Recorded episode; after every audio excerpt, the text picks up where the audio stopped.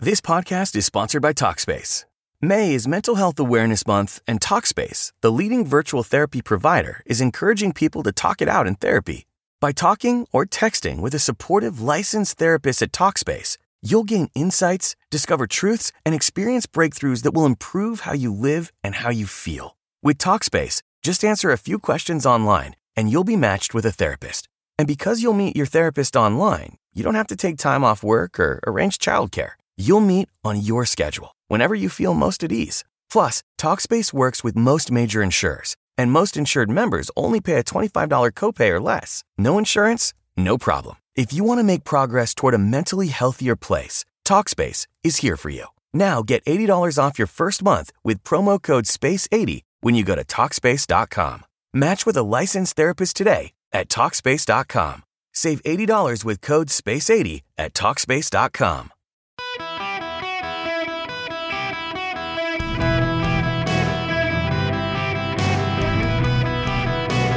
Welcome to the Eric Erickson Show podcast, Hour three. Hello, America. Welcome. It's Eric Erickson here across the country from Georgia. But I want to be with you wherever you are. It's very smoky here today. I guess the Canadians are on fire again. Did you, by the way, did y'all hear Justin Trudeau uh, it, it blames uh, right-wingers in America for Muslims being concerned about gender and and uh, the the woke the the gender unicorn and the like. This is becoming a thing. So you know what? I, I'm I'm going to to well, I'll, I'll deal with what I want to deal with here, but weave this all in together. Um, I've mentioned this before, and I've read from it before. Uh, the theologian Tim Keller, who passed away earlier this year. He wrote probably the greatest takedown on intersectionalism that has been written. And he did it uh, in a, a biblical critique of secular justice and critical theory.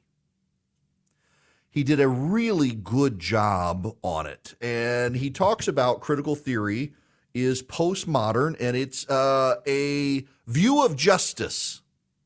And you should understand that this view of justice is all about power distribution. That's what intersectional, you hear the words intersectionalism or critical theory. It's all about power. Drawing on the teachings of Karl Marx, what can be called postmodern critical theory has emerged very recently with its own account of justice, which is sharply different from all the others, because it has taken shape more recently and come on the scene so forcefully, we should interact with it. Postmodern critical theory argues first, the explanation for all unequal outcomes in wealth, well-being, and power is never due to individual actions or to the differences in cultures or to differences in human abilities, but only and strictly due to unjust social structures and systems. The only way to fix unequal outcomes for the downtrodden is through social policy, never by asking individuals to change their behavior or culture. Second, all art, religion, philosophy, morality, law, media, politics, education, and forms of the family are determined not by reason or truth, but by social forces. Everything is determined by your class consciousness and social location.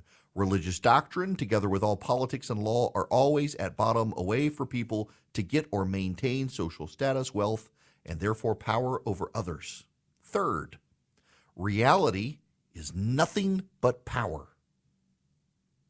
If that's the case, then to see reality, power must be mapped through intersectionality.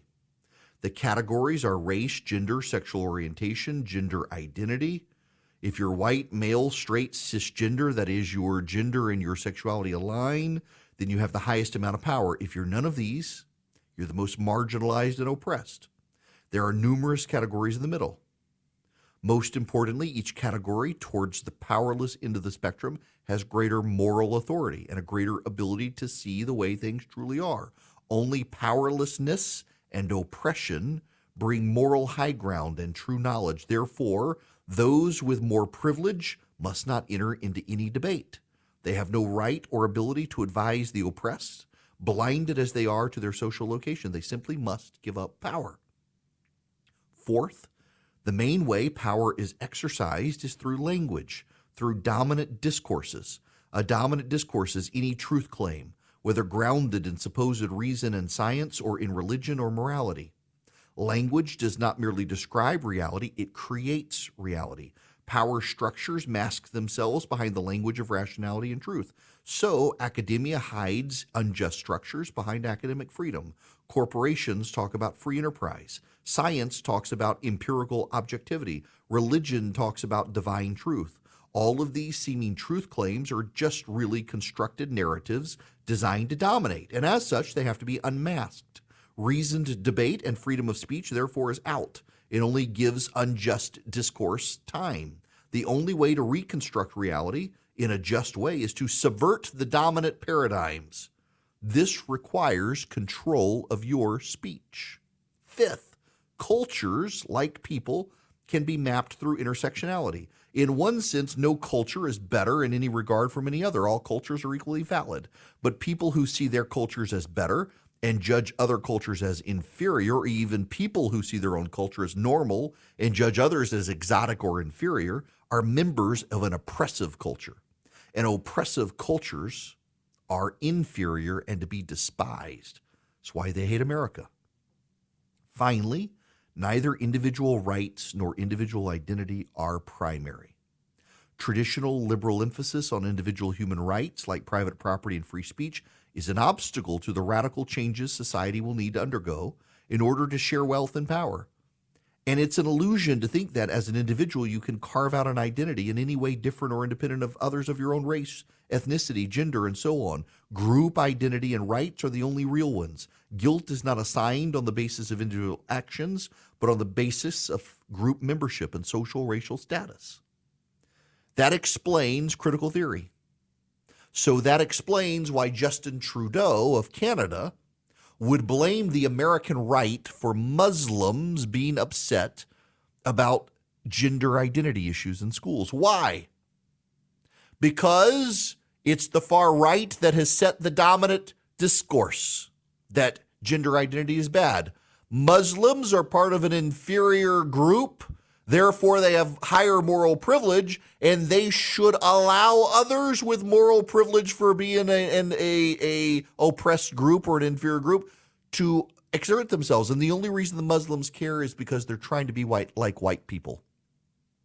And because the Muslims are trying to be white like white people, they are opposed to gender identity because white people are opposed to gender identity. Therefore, the Muslims are enacting white supremacy.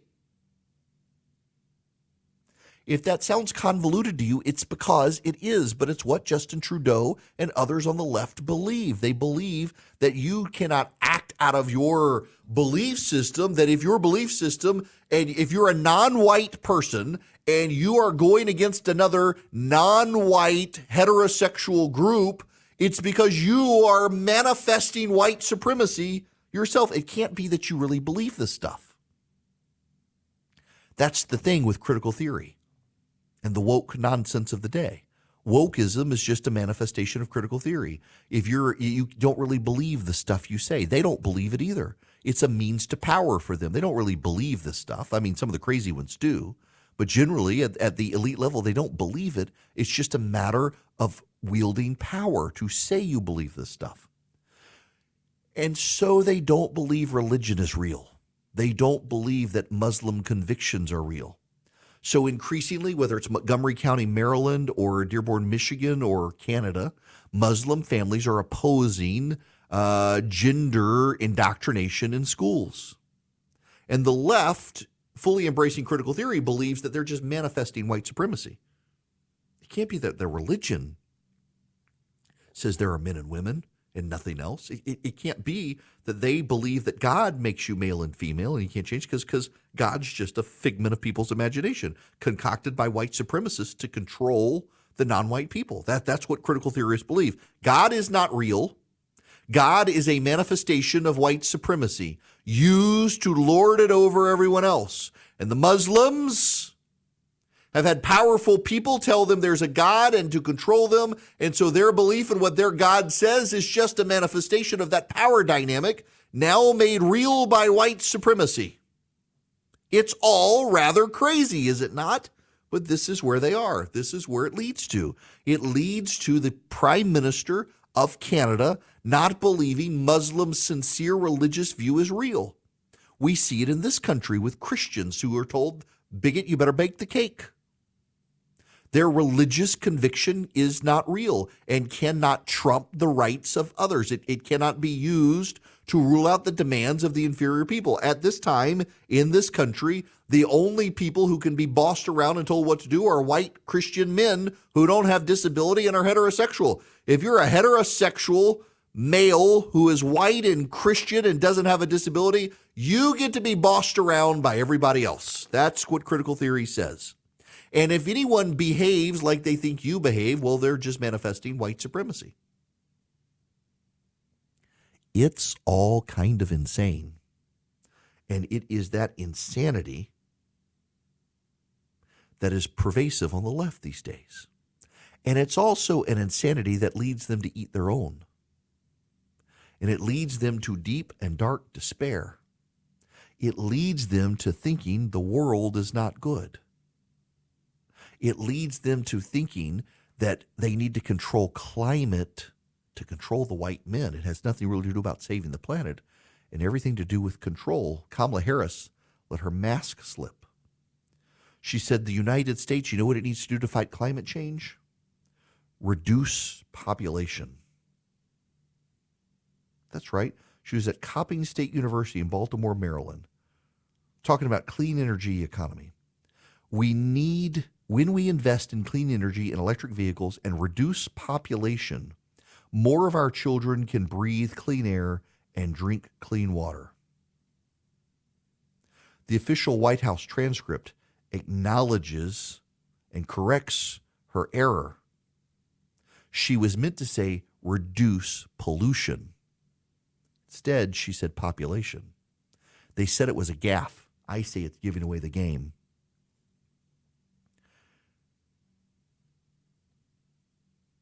Y'all, the left wants power.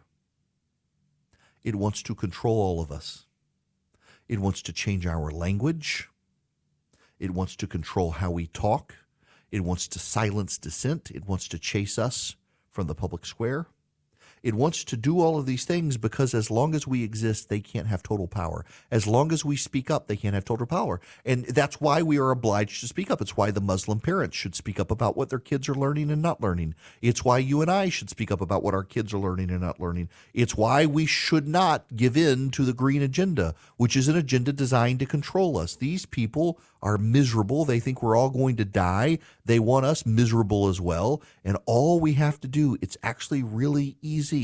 What we should do, what we can do, what we must do is stand up to them, not be afraid to stand up to them, not allow their fear, gloom, dread, and despair to get in the way of us living our lives. If you do that, if you stand up, if you be bold, if you don't shy away from your truth, which is actually the truth, they can't win. And it makes them more miserable, and it makes them more angry, and that makes more people flee them to you. All you got to do is smile and not be a biblical donkey. By now, you probably know that the Barbie movie is coming out on Friday, and so is the Oppenheimer movie. Um, I've got to be in Las Vegas on Friday, and I may have to go find an IMAX theater to watch Oppenheimer. It's getting incredible, incredible, incredible, incredible reviews. Um, I want to see this movie so bad, and it doesn't use C G I to recreate the explosion. Um, what I find very funny is that attacks are already being mounted against it from other would-be contenders for the Academy Award Prize. You know, this is going to be the funniest, funniest thing. Um, is it, at the Academy Award season, it gets political and nasty as people trash each other's films And we're already seeing, did you know that Oppenheimer tried to prevent uh, nuclear scientists from opposing uh, nuclear testing? How terrible. Um, it, it, we're, we're gonna we're gonna see this. I am so I love Christopher Nolan movies. Uh, I'm not always a fan of the like Tenet was a just a weird movie. It was a good movie. It was visually impressive. It was an interesting story, but you're just kind of like, huh? And Interstellar, my my fourteen-year-old son loves Interstellar, uh, just thinks it's cool. I actually think it's a cool movie too, but it's also one of those weird time-traveling movies. You can't really do a whole lot of a time travel movie here. This is kind of um, the first major biographical movie Christopher Nolan has done. It's based on the book American Prometheus. Here's the thing, though. The early reviews of this movie, my kids want to go see it. And I keep telling them that I got to go see it first before they're allowed to see it, because every single reviewer, it seems like, has said it's more horror story, that it's it's a deeply disturbing movie. Now, of course, these are people who they just can't handle the bomb. Um, but I'm excited to see it. I also think it's kind of funny, the, the memes out there, the Barbie memes. Uh, so the Barbie movie comes out on Friday, and essentially the Barbie movie, as I understand it, is Barbie and Ken like get into the real world, and it's it's bizarre. I don't I don't know. I got nothing. My daughter's gonna go see it. She'll tell me about it. I, I don't. I have no desire to see the Barbie movie, but it may be time to go back to the theater for this one. People are going to the theater for Mission Impossible as well. Mission Impossible is um, doing gangbusters. I will see it when it comes on video. I just, I want to see the Mission Impossible movies, but I just, I, I got this hard, hard hang up over Tom Cruise and Scientology. And I, I just, I feel like I'm rewarding a cult by going to see a Tom Cruise movie. And look, I saw, um, I, I saw Top Gun Maverick. It was a great movie. I didn't go to the theater to see it. And I'll watch, I'll watch Mission Impossible. I've seen all the others. I'll watch too, but I just, I don't know. I have this guilt over propping up a guy in, in Scientology. Uh, but I, I don't want to see the Barbie movie. I'll, I'll let my kid tell me all about the Barbie movie. The Oppenheimer movie, however, I'm going to go see it. I'll tell you, my son and I went and saw the Spider-Man movie twice, and we didn't realize it had multiple versions. It's so cool. It's such a good movie. It comes out to, uh, tomorrow on video, and he's already ready for it to be downloaded so he can watch it a third, fourth, fifth, and sixth time.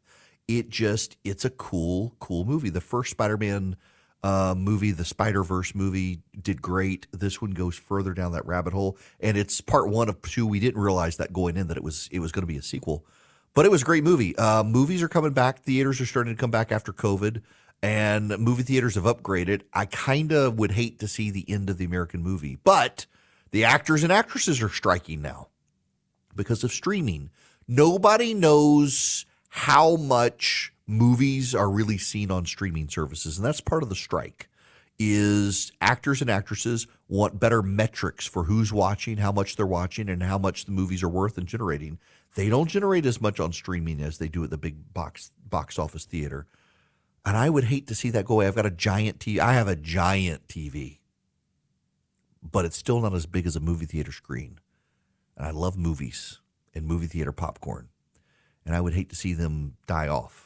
Oppenheimer might get a lot of people into the theater this weekend, and I hope so. Barbie as well will bring them in. Go to the double feature. See Barbie, want to hate humanity, and then go watch Oppenheimer. Wipe it out. It'll be the perfect punch to watch those two movies together. Hello there and welcome. It is Eric Erickson here. The phone number, eight seven seven, nine seven three, seven four two five. If you text the word ERIC, E R I C K, to three three seven seven seven, you can get the podcast, the live stream, the show notes, all my social media links. You should follow me on Instagram. Let me go to the phones. Bill, you're going to be up next. Welcome to the show, Bill. How are you? I'm good, Eric. How are you? Love your show. Good. Thank you. Um, I I saw a comment over the weekend. By the way, I loved your comment about Tom Cruise and Scientology, too. I have the same problem. Yeah. Um, I, I saw a comment my, made by Trump over the weekend that he liked Tim Scott and would love to have him in his administration if he won the election. And I, I'm troubled by that for Tim Scott, because I love Tim Scott. If I was voting today, I would vote for Tim Scott. Um, I, I'm troubled because I'm afraid voters will think that Scott might be tied to Trump, and I just want to get your comments on that. So, you know, I think if Donald Trump is the nominee, that Tim Scott will support him. And frankly, having a Tim Scott uh, whispering in Donald Trump's ear would be far better than having a lot of other people whispering in Trump's ear. True, um, very true. I don't yep. know that he would leave the Senate to be vice president, but why not? Um, I just, I, look, I'm biased. I think the world of Tim Scott. I, I love the guy. I don't have a bad word to say against Tim Scott. Um, he would be a hell of a president, and he'd be a great vice president too. I don't know where, what uh, the good Lord's got in store for Tim Scott, but if Donald Trump's the nominee, Scott's a Republican. He's going to support the Republican nominee. If Donald Trump asks him to be vice president, he'd be a whole lot better than a Kerry Lake or someone like that as vice president. Um, the thing about that, right? Yeah, the, I mean, the the thing about Trump is, and I, I wonder if this is going to be one of these critiques is, of Trump, is that he listened to the people who whispered in his ears. The last person out of the room tended to get the the biggest influence, and those were some great people during his first four years. But a lot of those people are now supporting other people. Um, so who is left to whisper in Trump's ear other than a lot of the grifters out there?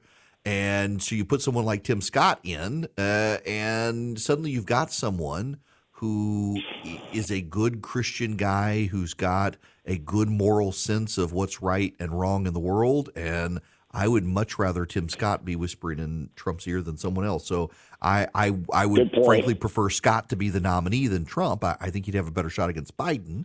Uh, but yep. uh, if he got to be the nom- if he's got to be the vice presidential nominee, so be it. I I I, I like Tim Scott. Thank you, Rick. Yep, absolutely, Bill. Yep, that's that's it. I don't know if that's what you wanted to hear, but I, look, y'all, I, I really like Tim Scott. I think there's only one weakness to Tim Scott's presidential campaign, and it's it's not insurmountable. It's an easy one. Um, he's not married. We haven't had a bachelor in the White House since before the Civil War. Uh, and and I think that is something that he's going to be attacked by the left for. It's going to be very funny if Scott were the Republican nominee to watch the left try to gay bait him like they do to Lindsey Graham. I don't know that that'll fly. Um, you know, as an aside, it is interesting, isn't it not, that South Carolina has two bachelors in the Senate? Uh, but uh, I, I, I just I think the left will do a whisper campaign against Tim Scott. But, man, I love Tim Scott. Y'all, you know, it just, I wasn't going to talk to you. This, this is, this is all y'all's fault, callers getting me off on, on wild threads. Um, Tim Scott is a man who, if he were president of the United States, would be the first American descended from slavery to be president of the United States. I get accused a lot of, well, being a DeSantis guy. I spend a lot of time talking about DeSantis because DeSantis is number two in the polling. I, I, I fundamentally believe, and listen, you and I can agree to disagree on this. I really do believe, though, that either in twenty twenty, Trump lost or it was stolen from him, and he's done nothing to change the dynamic of having it stolen again. I mean, he was in charge then, and Biden's in charge now. I really think he just lost, and he hasn't done anything to change the narrative. He's got to depend on Joe Biden to screw up the economy more to win the election. He's not, he's attacking, spending more time attacking Republicans. He's attacking Kim Reynolds. He's attacking the evangelicals in Iowa. He's, uh, I just, I, I think he would be a bad nominee. I really fundamentally think so. He's not my cup of tea generally. I think character counts. Don't think he has great character. We got a lot of good out of his administration, but we could get so much better with someone who could spend eight years instead of just four years, among other issues. But if the election were held tomorrow, I'm mindful he'll be the Republican nominee. Trump will be the nominee unless something changes. But I, so I get a lot of people come after me for DeSantis and, oh, you're a DeSantis flag. So I, DeSantis just happens to be double digits in the polling and raising more money than everybody. So of course we focus on him. But Mike Pence, Nikki Haley, Tim Scott, they're friends. And I just, I, I just, I got to say this, need this on the record. Regardless of your preference for president of the United States as a Republican, it is objectively the truth that if Tim Scott were the Republican nominee and got elected, or even just the Republican nominee, he would be the first descendant of slaves to win a major party nomination. If he got elected to the United States presidency, Tim Scott would be the first descendant of slaves to be elected president of the United States.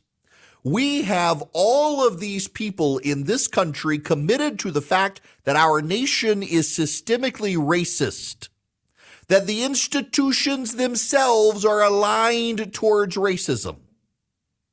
You put a direct descendant of African slaves in the White House, you blow up the left's favorite narrative to hate the United States, more so than Barack Obama, whose mother descended from slave owners and father was Kenyan. Tim Scott descends from the slaves Barack Obama's ancestors owned. There's something to be said for that. Regardless of who you support for president, whether you like Tim Scott or not, that's a historic fact. Reuters did a story right before the fourth of July. Every living American president except Donald Trump descends from slave owners. That includes Barack Obama, who history notes is America's first black president. But his mother was white. His father was a Kenyan immigrant. Barack Obama is not descended from African slaves. He is descended from American slave owners. That is a truth you may not be comfortable with, but it's true. Were Tim Scott elected president of the United States, he is a descendant on both sides of his family from African slaves. He would be the first American president to truly have overcome the legacy of this country's original sin. And that would be an impressive accomplishment. He's also someone deeply grounded in his faith. He's also someone out there who believes that a happy warrior needs to run, that someone with an optimistic message needs to run, that someone who can tell Americans that, you know, the country is actually good. The country's just not a great country. It's a country full of good people who intend to do good in the world. And he believes that. He fundamentally believes it. He is a man who experienced racism in South Carolina, but does not believe the country is racist.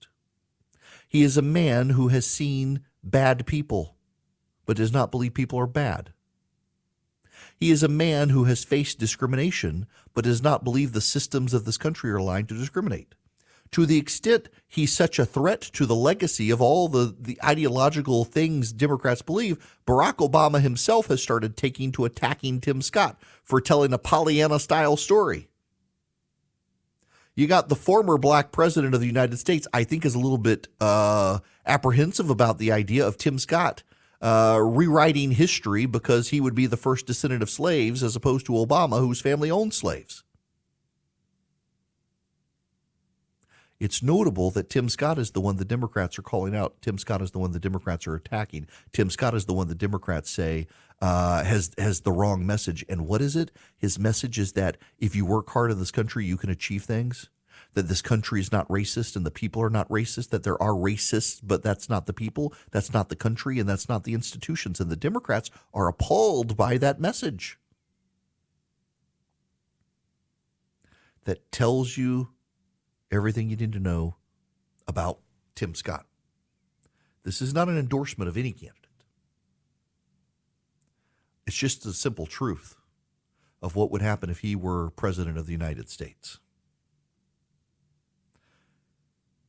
You know, I, I so I, I've got all the candidates, most of the candidates coming. Trump's not coming. Burgum's not coming. Asa Hutchinson would be a waste of my time. Uh, but Haley, Pence, Scott, uh, DeSantis, Christie, Ramaswamy, uh, they're all coming to Atlanta in August for my annual gathering. Uh, there's still tickets left. I'll I'll make it um, so you guys get access to the tickets. There are tickets left. We're expecting a good crowd, the national press. Uh, Tucker Carlson uh, did the uh, – the event in Iowa, spent a lot of time on Ukraine. I don't want to even talk about Ukraine. I want I want to do my standard uh, take because the, the goal here is not for me to engage in an inquisition of the candidates. It's to let them sell themselves to people. And I want to know why you, not them. What makes you better than the other people in the race? That's what I want to know. If we vote for you, what does America look like when you're done? I I, I want to know. And I, I think we need to know. I, I think we need their vision. We need their view of the future. And we're not getting it from these conversations, whether it's the cajoling them on Ukraine or or uh, how are you going to fight the wokes. That that doesn't really tell me what they're going to do for the country. I, I, I want to know what they're going to do. I want to know what their preferred policy is. I want to know what after after four years or eight years, what does America look like when you're done? I want to know in a race that features multiple governors, a former president, a former vice president, a multimillionaire uh, tech venture capitalist. I mean, what sets you apart? Why should people vote for you over them? I want their vision. I want what they think distinguishes them. And I think, I suspect, we'll get it on stage uh, at the gathering. Uh, we used to call it, it was the Red State Gathering, then it was the Resurgent Gathering, and now it's just the Eric Erickson Show Gathering. We bring the audience from around the country, live together in person to hear from all the presidential candidates. It'll happen August seventeenth through the twentieth. I'll get it set up for y'all to get tickets. However, if you go to eric erickson show dot com or e w erickson dot com, you can click. There's a there's a tab that says The Gathering. You click it, and you can buy tickets there. Go to e w erickson dot com, click the click the ticket page uh, for The Gathering, and you can get a ticket. Come. We'll have DeSantis. We'll have Christie, uh, Pence, Haley, Scott, Ramaswamy. Um, we'll have Brian Kemp will be there. Uh, we're working on getting Glenn Youngkin, the governor of Virginia, there. They're not running for president, but I wanted them there. Uh, Joni Ernst of Iowa is going to be there. Tom Cotton's going to be there. Um, we'll have a, a good group of people to discuss public policy, discuss the future of conservatism, and discuss from these candidates, what exactly do you want to do should you become president of the United States? You should, and I got to get back to doing the recipes. Now, for those of you who are new here, if you text Eric, E R I C K. So my name is the best of both worlds. I got the C and the K. Uh, so E R I C K, you text that word, E R I C K, to three three seven seven seven. And I'm going to send you back a lot of links, uh, including my daily email. You should subscribe to it. So if you're new here at noon every day, you get the list of all the links. You get the stack of stuff. So you get all the links to all the stuff I'm going to talk about so you can read it for yourself. You don't have to call the show and say, where can I get the link? You get it in your email inbox, along with a lot of other stuff. You also get my morning piece that goes to everybody, uh, not just to paid subscribers. You can get uh, a lot of access to information. You get discounts to the conference over time, things like that, uh, exclusive interviews. You get videos from the show. But you also get my social media link. So you get the link for Twitter and Facebook and YouTube and Instagram. So you can follow me around, and you should follow me on Instagram more than anywhere else. It's it's the good social media place. I, I had this um, conversation this weekend. So my wife, one of the weird aspects of the of the chemo that my wife is on, she takes an oral chemo every day. And one of the weird aspects of it is it dries her skin out very bad. And if she uses cosmetic products with alcohols in them, it makes it even worse. She gets bad rashes and stuff. So she discovered this uh, skincare product called Holly Beth Organics. And there was this little hippy-dippy shop in Atlanta where she could get all of her uh, non-alcohol organic Uh, soaps and face washes and stuff. I'll never forget. I went in this place after Donald Trump got elected, and literally they had a they had a basket of clothespins, and um, you you could you could put one on you, uh, and it was to designate your you you felt safe and loved, and, and it had little little comfort sayings for after Donald Trump got elected. That's the sort of store this place was. Uh, but it sold this Holly Beth Organics, and and the place has gone under, and my wife can't find it. We were up in Clayton, Georgia, and they had a store uh, selling this stuff, and they were out of it. And then my wife looked and said, "Oh, there's a standalone store." Turns out that was the the woman's actual office, uh, her shop. We went in. It was like talking to your long lost best friend. We sat and visited with that lady for two hours. She was as nice as she could be, and this is the lady who makes the skincare products that um, help my wife. Uh, and um, particularly during the wintertime when it's so dry and her chemo is is drying out her skin, this lady makes the this moisturizer. And we sat and talked to her as if she was our long-lost best friend. It was just the funnest, nicest conversation. She was as nice as she could be. Uh, and of all places, Clayton, Georgia, she sells all over the world. She's been in Southern Living and Forbes.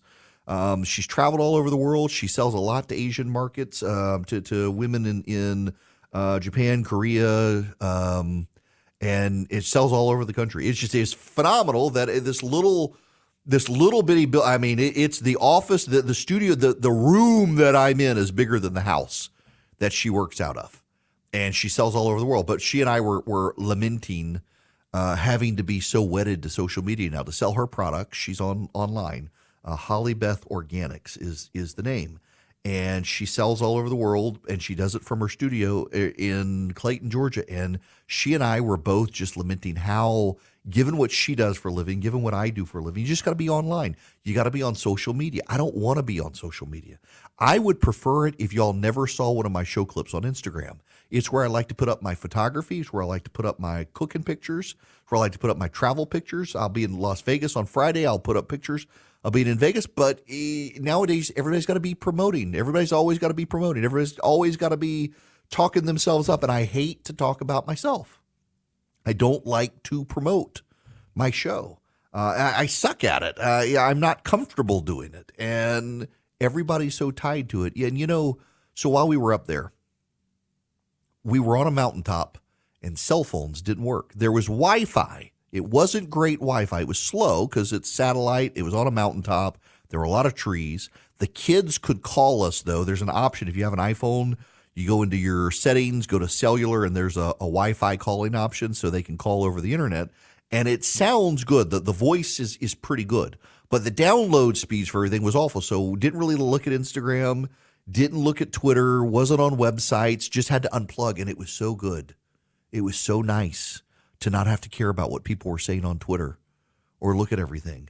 I just, social media gets so overwhelming, it can be bad for your health. It's like telling you at the beginning of the show, my son wants to cut a tree down. That that he literally wants to chop down a tree.